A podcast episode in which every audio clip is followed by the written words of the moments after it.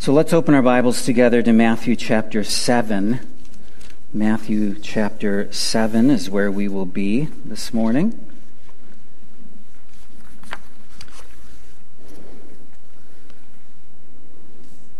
Matthew 7, beginning in verse 24 through 27, contains the parable of the wise man and the foolish man. Jesus says, Everyone then who hears these words of mine and does them will be like a wise man who built his house on the rock. And the rain fell, and the floods came, and the winds blew and beat on that house, but it did not fall, because it had been founded on the rock. And everyone who hears these words of mine and does not do them will be like a foolish man who built his house on the sand. And the rain fell, and the floods came, and the winds blew and beat against that house, and it fell, and great was the fall of it. And when Jesus finished these sayings, the crowds were astonished at his teaching, for he was teaching them as one who had authority and not as their scribes. The flood of 1913 is the greatest natural disaster that the state of Ohio has ever seen. In some parts of the state, the only way to reduce the flooding was to blow up the canal locks with dynamite, thus ending canal transportation in the state of Ohio. 428 people died, over 20,000 homes destroyed by the water. In some parts of the state, the water reached 20 feet deep. Such was the case in downtown Dayton. And there have been other floods throughout the history of our state, but that is by far the worst. But floods come and go, great and small. Most recently, 2018 was a major flood. Floods will come and go, storms will come and go.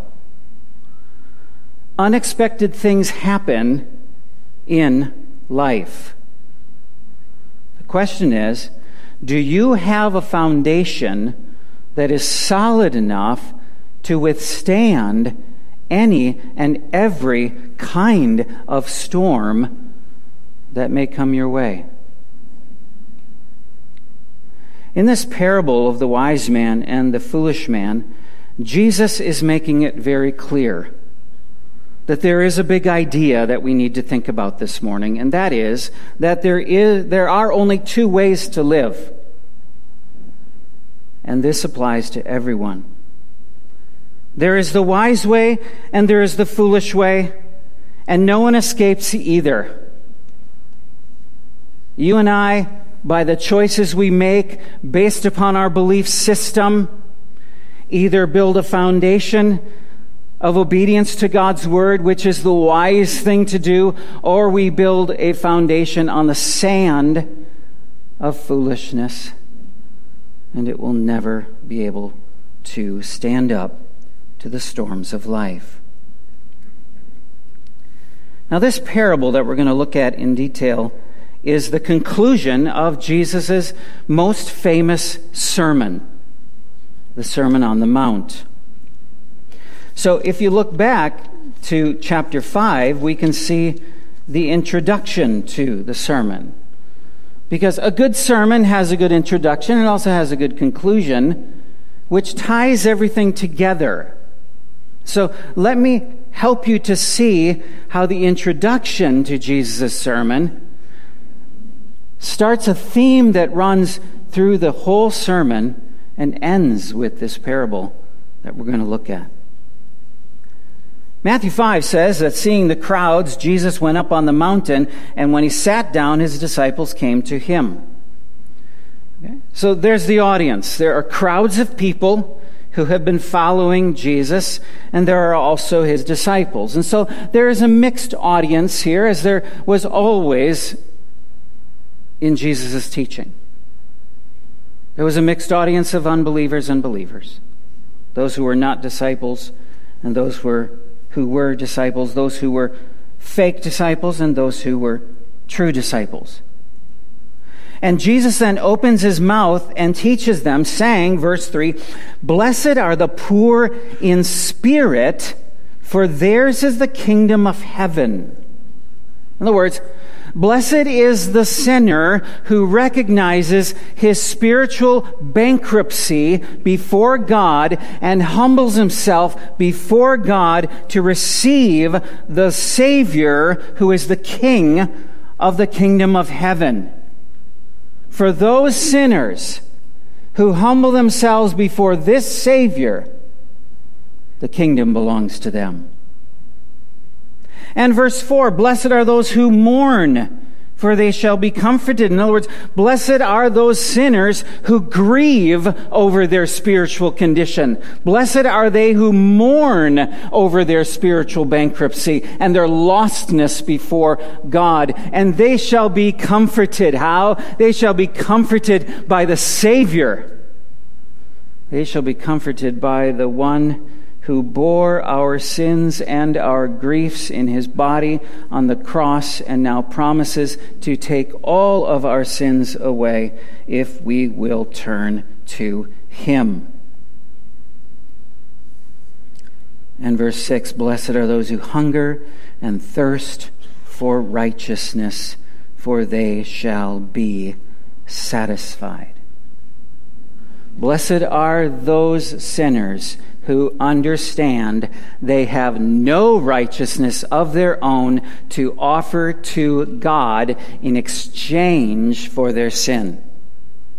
But they must come to Christ as poor, needy, bankrupt, broken sinners who know that if they do not have a righteousness that is gifted to them by God, they shall never stand before God justified. And so they hunger and they thirst for a righteousness outside of themselves, and as a result, they shall be satisfied when they find that righteousness in Jesus and not in themselves and not in their religion. And this is the introduction to this sermon where Jesus repeatedly deals with issues of the heart. Because the religion of the day was all about outward appearance. It was all about outward religious do's and don'ts. And if you followed the rules of the Pharisees and the scribes, then you were okay. Jesus says, No, you're not okay. What you need is me. Jesus was saying, You need to be transformed from the inside out. See, that's the difference between moralistic religion and true Christianity. Moralistic religion focuses on outward change that hopefully will someday creep inside and change the person. That, that doesn't work. That doesn't happen. It's contrary to the way that God created us. God created us as wanters. That is, we want things, we desire things. And God created us that way. Problem is, sin has corrupted our desires. And we need the Savior and we need the Holy Spirit to transform us from the inside out. So religion says you can be changed from the outside in, and then maybe you'll be acceptable to God. But true Christianity says, no, what you need is to be born again. You need a spiritual rebirth whereby the Holy Spirit comes into your life through faith in the gospel, and you are changed progressively from the inside out. And that was something the Pharisees and the scribes didn't get. But that's what his sermon really is essentially about. So then, when he comes to the conclusion, he's wrapping up this whole concept that there are only two ways to live, and this applies to everyone. What are these two ways to live? Well, you're either for Christ or you are against Christ. That's what Jesus taught. In fact, Jesus himself says that. Whoever is not with me is against me. There are two ways to live. You are either for Christ or you are against Christ. You cannot be somewhere in the middle. And yet we live in a world filled with many people who profess to be for Christ. They profess to be Christians. And yet, if you look at the way they live and you look at their belief system and you look at the cultural things that they are embracing, you must conclude that actually they are against Christ. Because you can't be both. You can't be for Christ and against Him. Jesus says, we are one or the other. And he elaborates on that in this latter part of the sermon. Let's go backwards a little bit to uh, verse 13, because here we see four examples of these two ways to live. The first is that there are two gates and roads. He says in verse 13, Enter by the narrow gate, for the gate is wide and the way is easy that leads to destruction, and those who enter by it are many. For the gate is narrow, and the way is hard that leads to life, and those who find it are few. The gate and the road of Christian discipleship is narrow and it is hard. But Jesus says it leads to life. It leads to eternal life in the future, and it leads to abundant life in the here and now. But following Christ is not easy. It's a narrow gate. That is, there's only one way into the kingdom.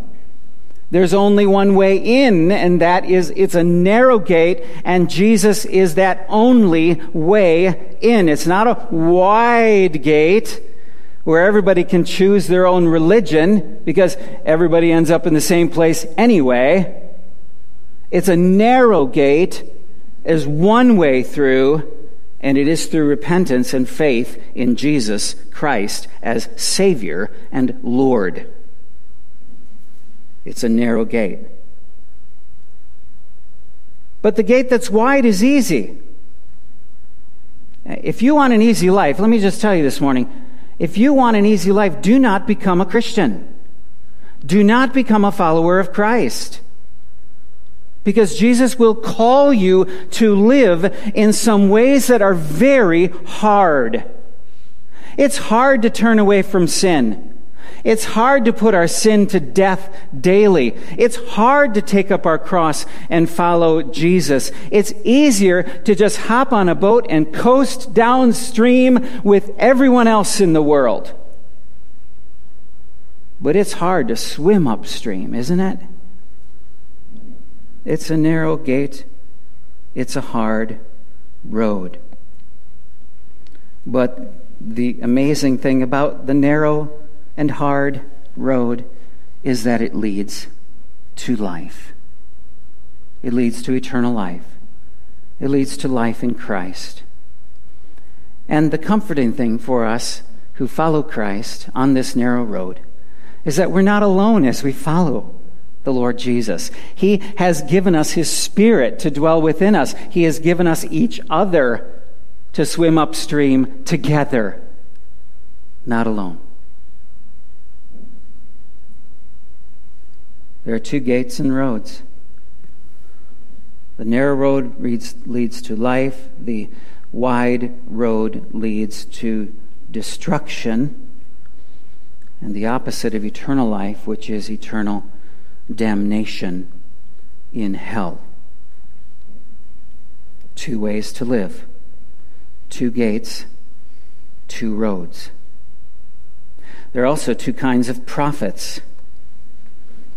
Two kinds of prophets, Jesus says in 15 Beware of false prophets who come to you in sheep's clothing, but inwardly are ravenous wolves. They come dressed like any other shepherd. See, shepherds wore sheep's clothing. Shepherds wore clothing made out of the skin of their sheep and the wool. And these false prophets come in in sheep's clothing, so outwardly they look fine, like the Pharisees and the scribes. Outwardly, they did the things that they were supposed to do, whether God commanded them or whether they were part of the hundreds of rules that they added on top of God's law. They look good on the outside. Jesus says they were whitewashed tombs. You can make a coffin look really pretty but it's still just a coffin. And inside is still the same as a pine box. You could spend $20,000 on a real fancy coffin, or you can do as I've told my wife to do put me in plywood. It's just a box. Inside is death. That's the way it was for the Pharisees. You will recognize them by their fruits. How will you tell a false prophet from a true prophet? Well, you will tell by their fruits. And so Jesus then borrows an illustration here from the natural world. Are grapes gathered from thorn bushes or figs from thistles? Obvious answer no, right? So, every healthy tree bears good fruit, but the diseased tree bears bad fruit. So, false prophets abound.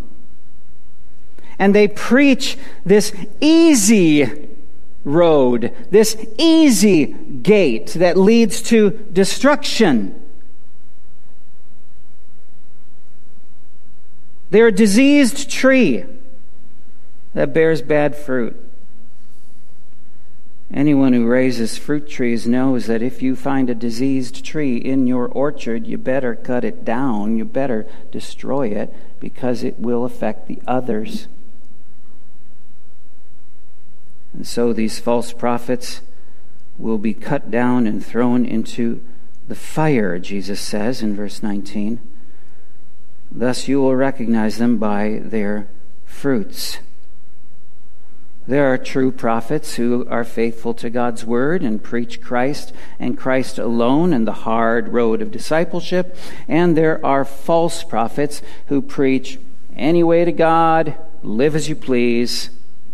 God is a God of abounding mercy and love, and he will eventually accept everyone into heaven.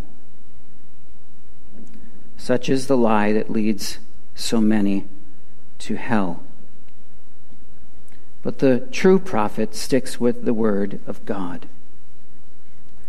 Spurgeon said the preaching of some is so watered down that there is not enough left to make soup for a sick grasshopper. And unfortunately, that is true. It was true in Jesus' day, it's true in our day.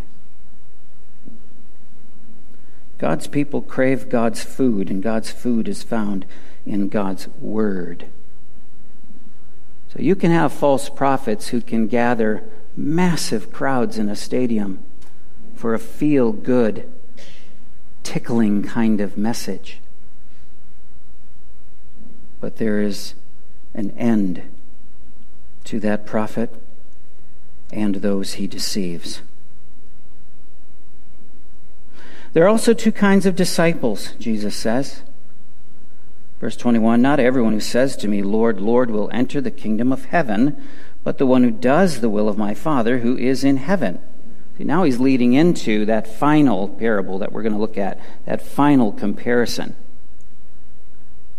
There are two kinds of disciples In other words, not everyone who says they're a Christian is a Christian, is what Jesus is saying. Not everyone who says to me, Lord, Lord, will enter the kingdom of heaven. But the one who is true does the will of my Father who is in heaven.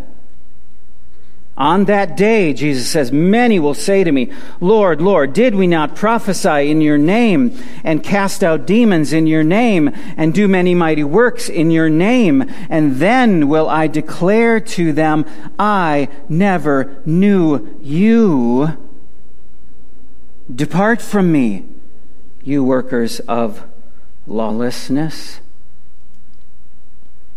On judgment day, there will be many, Jesus says many professing Christians who pull out their resume before him and start reciting all of the things that they did for him, all of the ways that they served the church, all of the ways that they cared for the homeless and the poor in the community, and, and all of the things that could be done in the name of Jesus.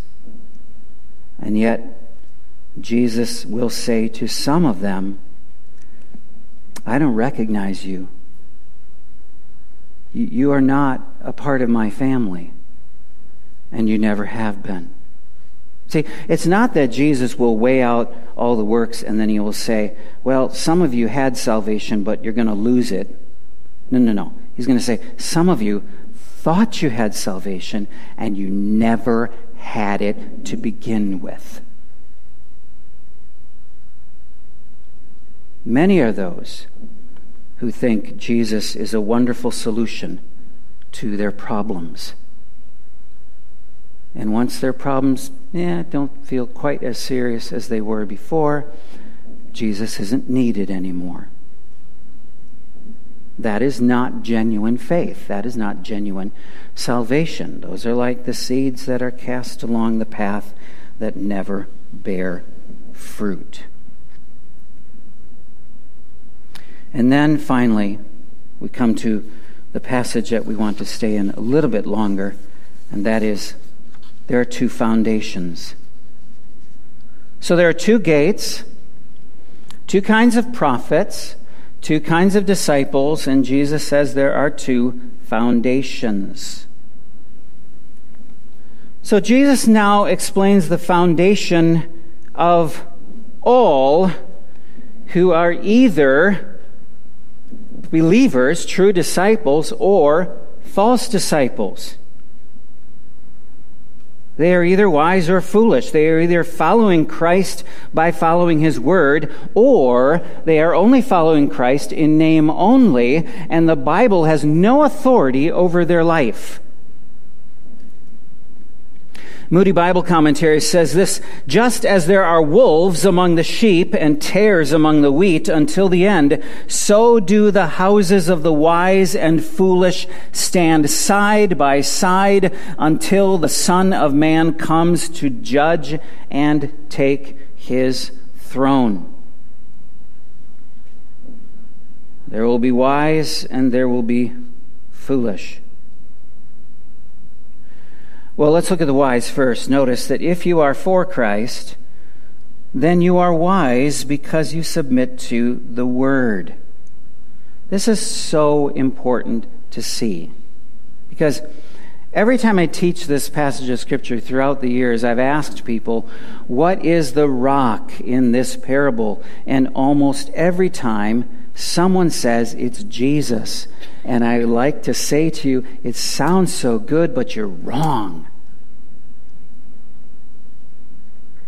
It's actually obedience to the words of Jesus.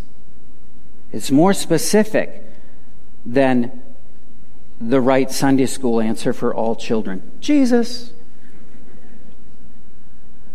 It's obedience to the words of Jesus. I didn't make that up. Look what Jesus says. Everyone then who hears these words of mine and does them will be like a wise man who built his house on the rock. So it's not just about hearing about Jesus, it is about doing his word. And this applies to everyone.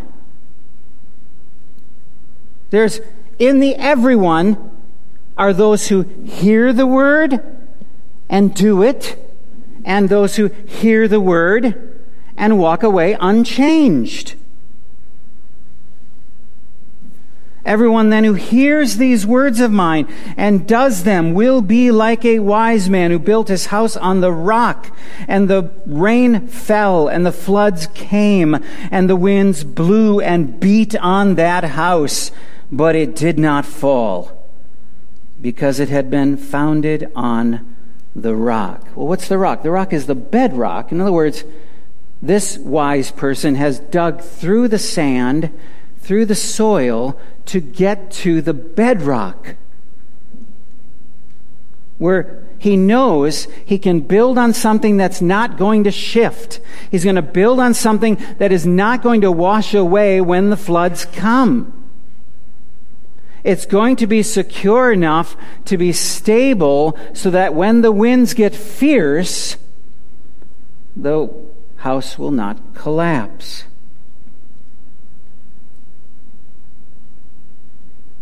What is that bedrock? That bedrock is obedience to the Word of God. But then notice, secondly, that if you are against Christ, then you are foolish because you do not submit to the Word.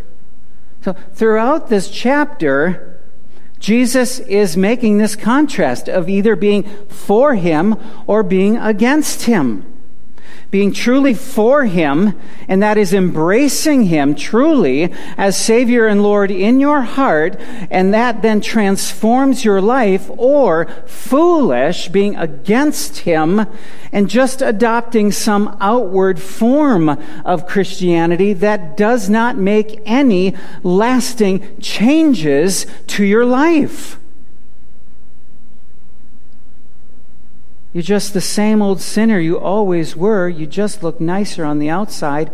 And maybe you've cleaned up your vocabulary a little bit by adding Jesus' name not as a swear word, but as a, a word of praise. But when you look into the mirror of your word, you don't see a whole lot of transformation from the inside out. And that's because you have been led to believe by the devil that religion is about changing your outward behavior. And hopefully, eventually, as you practice that new habit long enough, it'll eventually get in and change your heart. Wrong. It doesn't work that way. It's, that is contrary to the very way that God designed us as wanters. We want, we desire. We do the things we do because we want the things we want. And we want the things we want because we love the things we love. We are driven by our loves. And if your heart is not transformed by the gospel to change you at the level of your loves, all you will become is a glorified Pharisee who knows the right way to talk, knows the right way to live when people are watching, but inwardly, just a corpse in a really expensive coffin.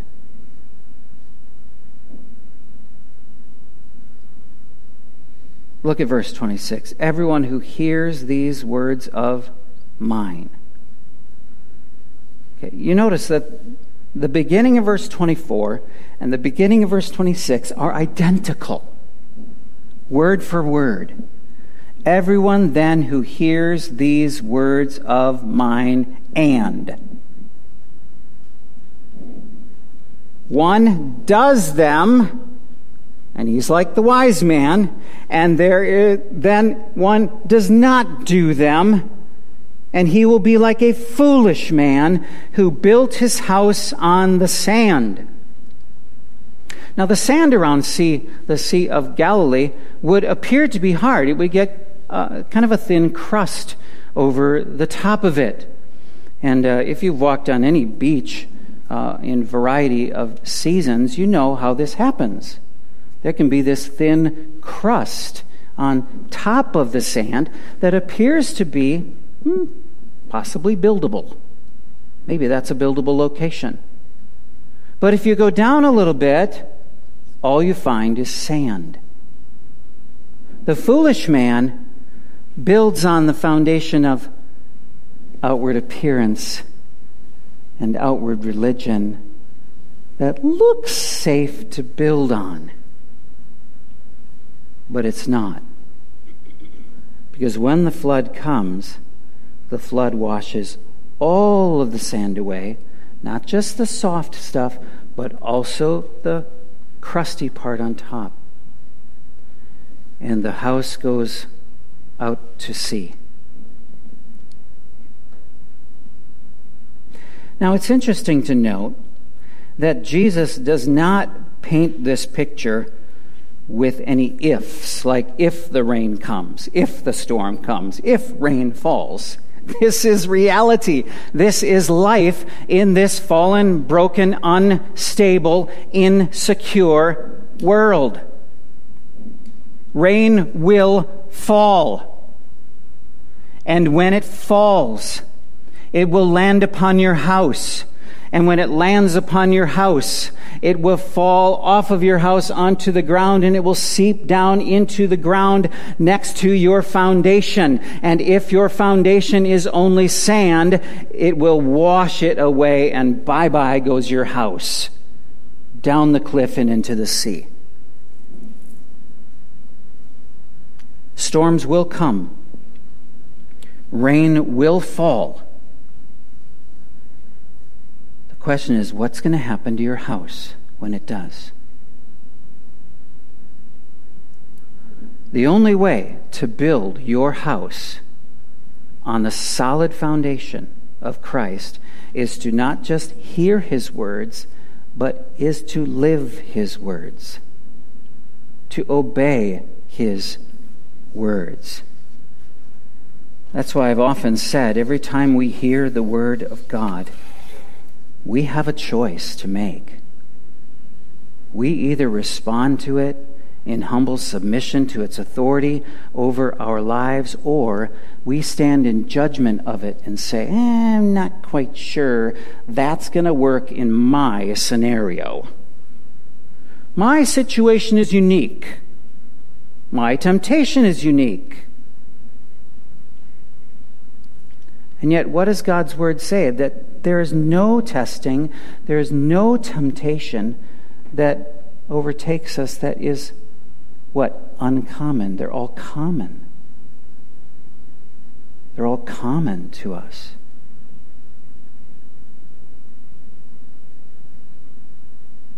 So don't think that your situation is somehow so unique that God could not have foreseen it and included biblical truth to follow in the midst of your situation. You are special, but you are not that special.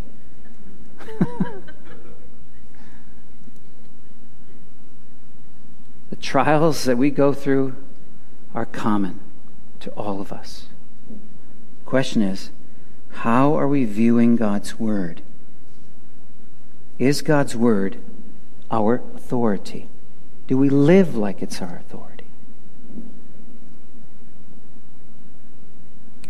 The rain fell upon this foolish man's house. The floods came, the winds blew, beat against that house, and it fell. And great was the fall of it. But don't miss those last two verses, 28 and 29, when Jesus finished these sayings. The crowds were astonished. Why were they astonished at his teaching? Because they were so used to hearing Mamsie Pamsy, Winnie the Pooh preaching. Do you know what Winnie the Pooh preaching is? Stuffed with fluff. That's what they were so used to. They had nothing solid to build their life on. They were amazed that here was a guy who spoke with the authority of God. Not like their scribes. And isn't the world craving for voices that will just speak biblical common sense? Yeah. They don't know what they're looking for, but we do. Well, look at James 1, because lest you think Jesus was the only one who made this uh, point and drew this really important contrast for us, James, the half brother of Jesus, makes a really strong case in James chapter 1. And I want you to see here the point that James makes, which is this that the primary evidence of saving faith is whether you do the words of Christ. It's not in what you say, it's whether you do the words of Christ. James 1 19. Know this, my beloved brothers. Now, why does he call them brothers? Well, he's writing to believers, but look back at verse 18, because here he talks about how they became brothers, and that is that of his own will he brought us forth by the word of truth. In other words, God saved us through the gospel. That we should be a kind of first fruits of his creatures or new creations. So when God saves a sinner, he does a really good job of it. That's what James is saying. Know this, my beloved brothers. Let every person be quick to hear, slow to speak, slow to anger. For the anger of man does not produce the righteousness of God. He's getting to the heart. Therefore, verse 21, Put away all filthiness and rampant wickedness, and receive with meekness the implanted word which is able to save your souls. So, receive the implanted word. You already received the gospel, and through the gospel, God saved your soul. But now, as a believer, continue to receive the implanted word that will then prove that you actually possess real salvation and not just a counterfeit. So, the primary evidence of saving faith, James says, is whether you do the words of Christ. Now look at verse 22. This is going to sound strangely familiar to Matthew 7. But be doers of the word and not hearers only. Because if you are a hearer of the word only, then you are guilty of self deception. Here is the doctrine of self deception in two verses. Actually, four verses. It goes all the way to 325. Be doers of the word, not hearers only, deceiving yourselves. Listen to me. You sit under the preaching of God's word. You read your Bible. You attend Bible studies. What do you do with that word that you hear? Are you receiving it as in the implanted word with a heart of meekness so that you may do that word, that you may grow in Christ? Because if you're just a hearer, James says, and not a doer, you are like a man who looks intently at his natural face in a mirror. For he looks at himself and goes away at once, forgets, and at once forgets what he was like. If you just hear the word and you don't obey the word, then it makes about as much sense and it's about as effectual as looking in the mirror every morning and walking away and not doing one single thing to change the way that you look. You walk away and you forget that your hair is like over here, like mine is on some mornings. Or that maybe it's been a few days since you shaved and that's not been on purpose. Or whatever, you fill in the blank.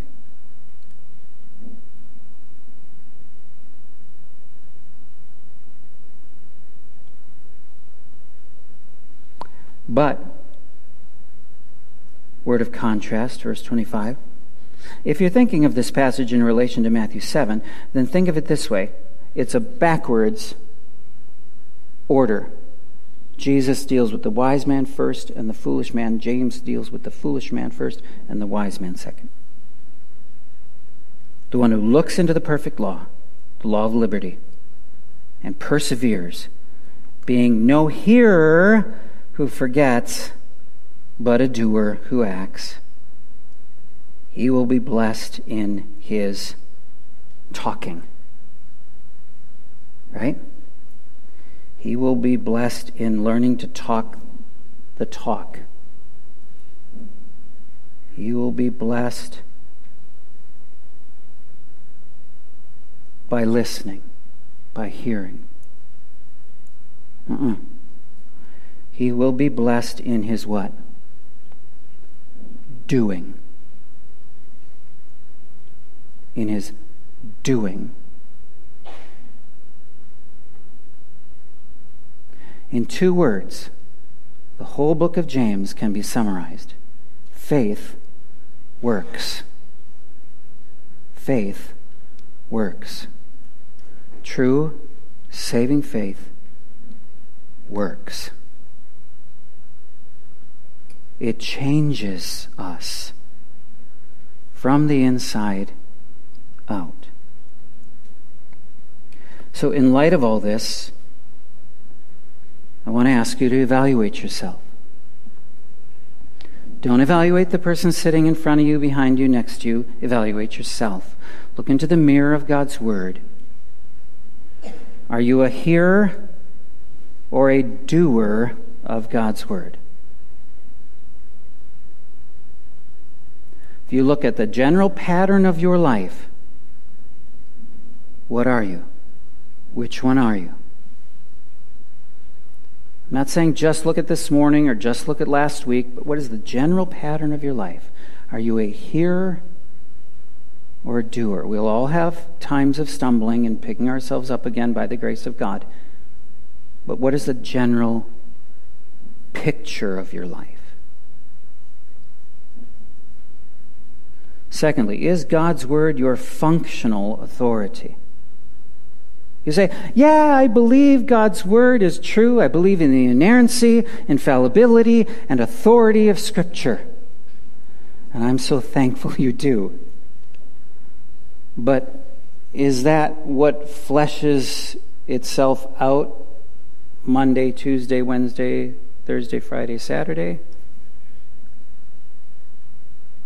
Is the Bible your functional authority? Does it have authority over the choices that you make? Thirdly, does Scripture have the final say in your choices? Or do you and your own wisdom? When it comes to making decisions about your life, what is your final authority? Does God's word have the final say? Does God's word say, okay, these are some very clear boundaries of, of what it means to follow Christ. And I'm not going outside of those boundaries. I'm staying in God's pasture. I'm not leaping over the fence or I'm not cutting a hole in the fence to get through to do what I want to do.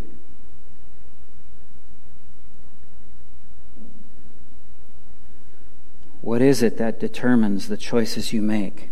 Your own wisdom? Or is it Scripture? And finally, as Jesus said, Are you for Christ or against him?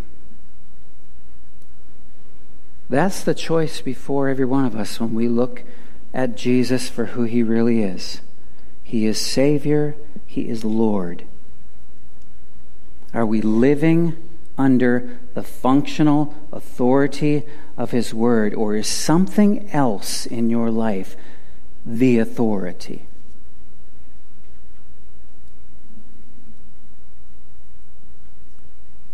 Jesus challenges us, and He makes it very, very clear. The rains are going to come. The storms will come, the high winds, the rains will fall. Will you have a foundation that is rock solid because you have been developing a pattern of obeying the words of Christ? Or is Jesus just someone that you added to your life? You heard someone say, accept Jesus as your Savior and you'll go to heaven. So you say, well, that sounds great. I'll take Jesus and put him in my back pocket and I'll just keep living the way I've always lived. Or did you come to Jesus seeing yourself for what you really are and what I really am? A hopeless, helpless, bankrupt sinner who desperately needs salvation. And we turn from our sin and we embrace this wonderful Savior. And He gives us new life. Not just in the future but now.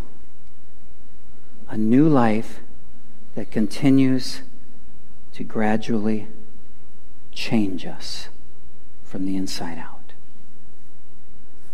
Father, I pray that as Jesus has spoken to us this morning through His Word, with His divine authority, and the Holy Spirit who wrote these words has been ministering among us in our minds, our hearts, our wills. God, I pray that every single man, woman, boy, and girl here today will not leave this place unchanged. But that you will continue the work you're doing. Lord, for those who are wise and are by the grace of God and the power of the Spirit building their lives on the foundation of obedience, would you continue to strengthen them and bless them and help them? For those who are foolish, who have been hearing but not applying, not doing, not building on the bedrock, but instead on the sand. Oh God, would you, by your mercy, would you draw them to yourself? Would you just cause Jesus to be beheld as such a glorious, beautiful Savior that they will run to him today? Thank you, Father, for your mercy in Christ. Thank you for your word that never fails us. Help us to do it, we pray. In Christ's name.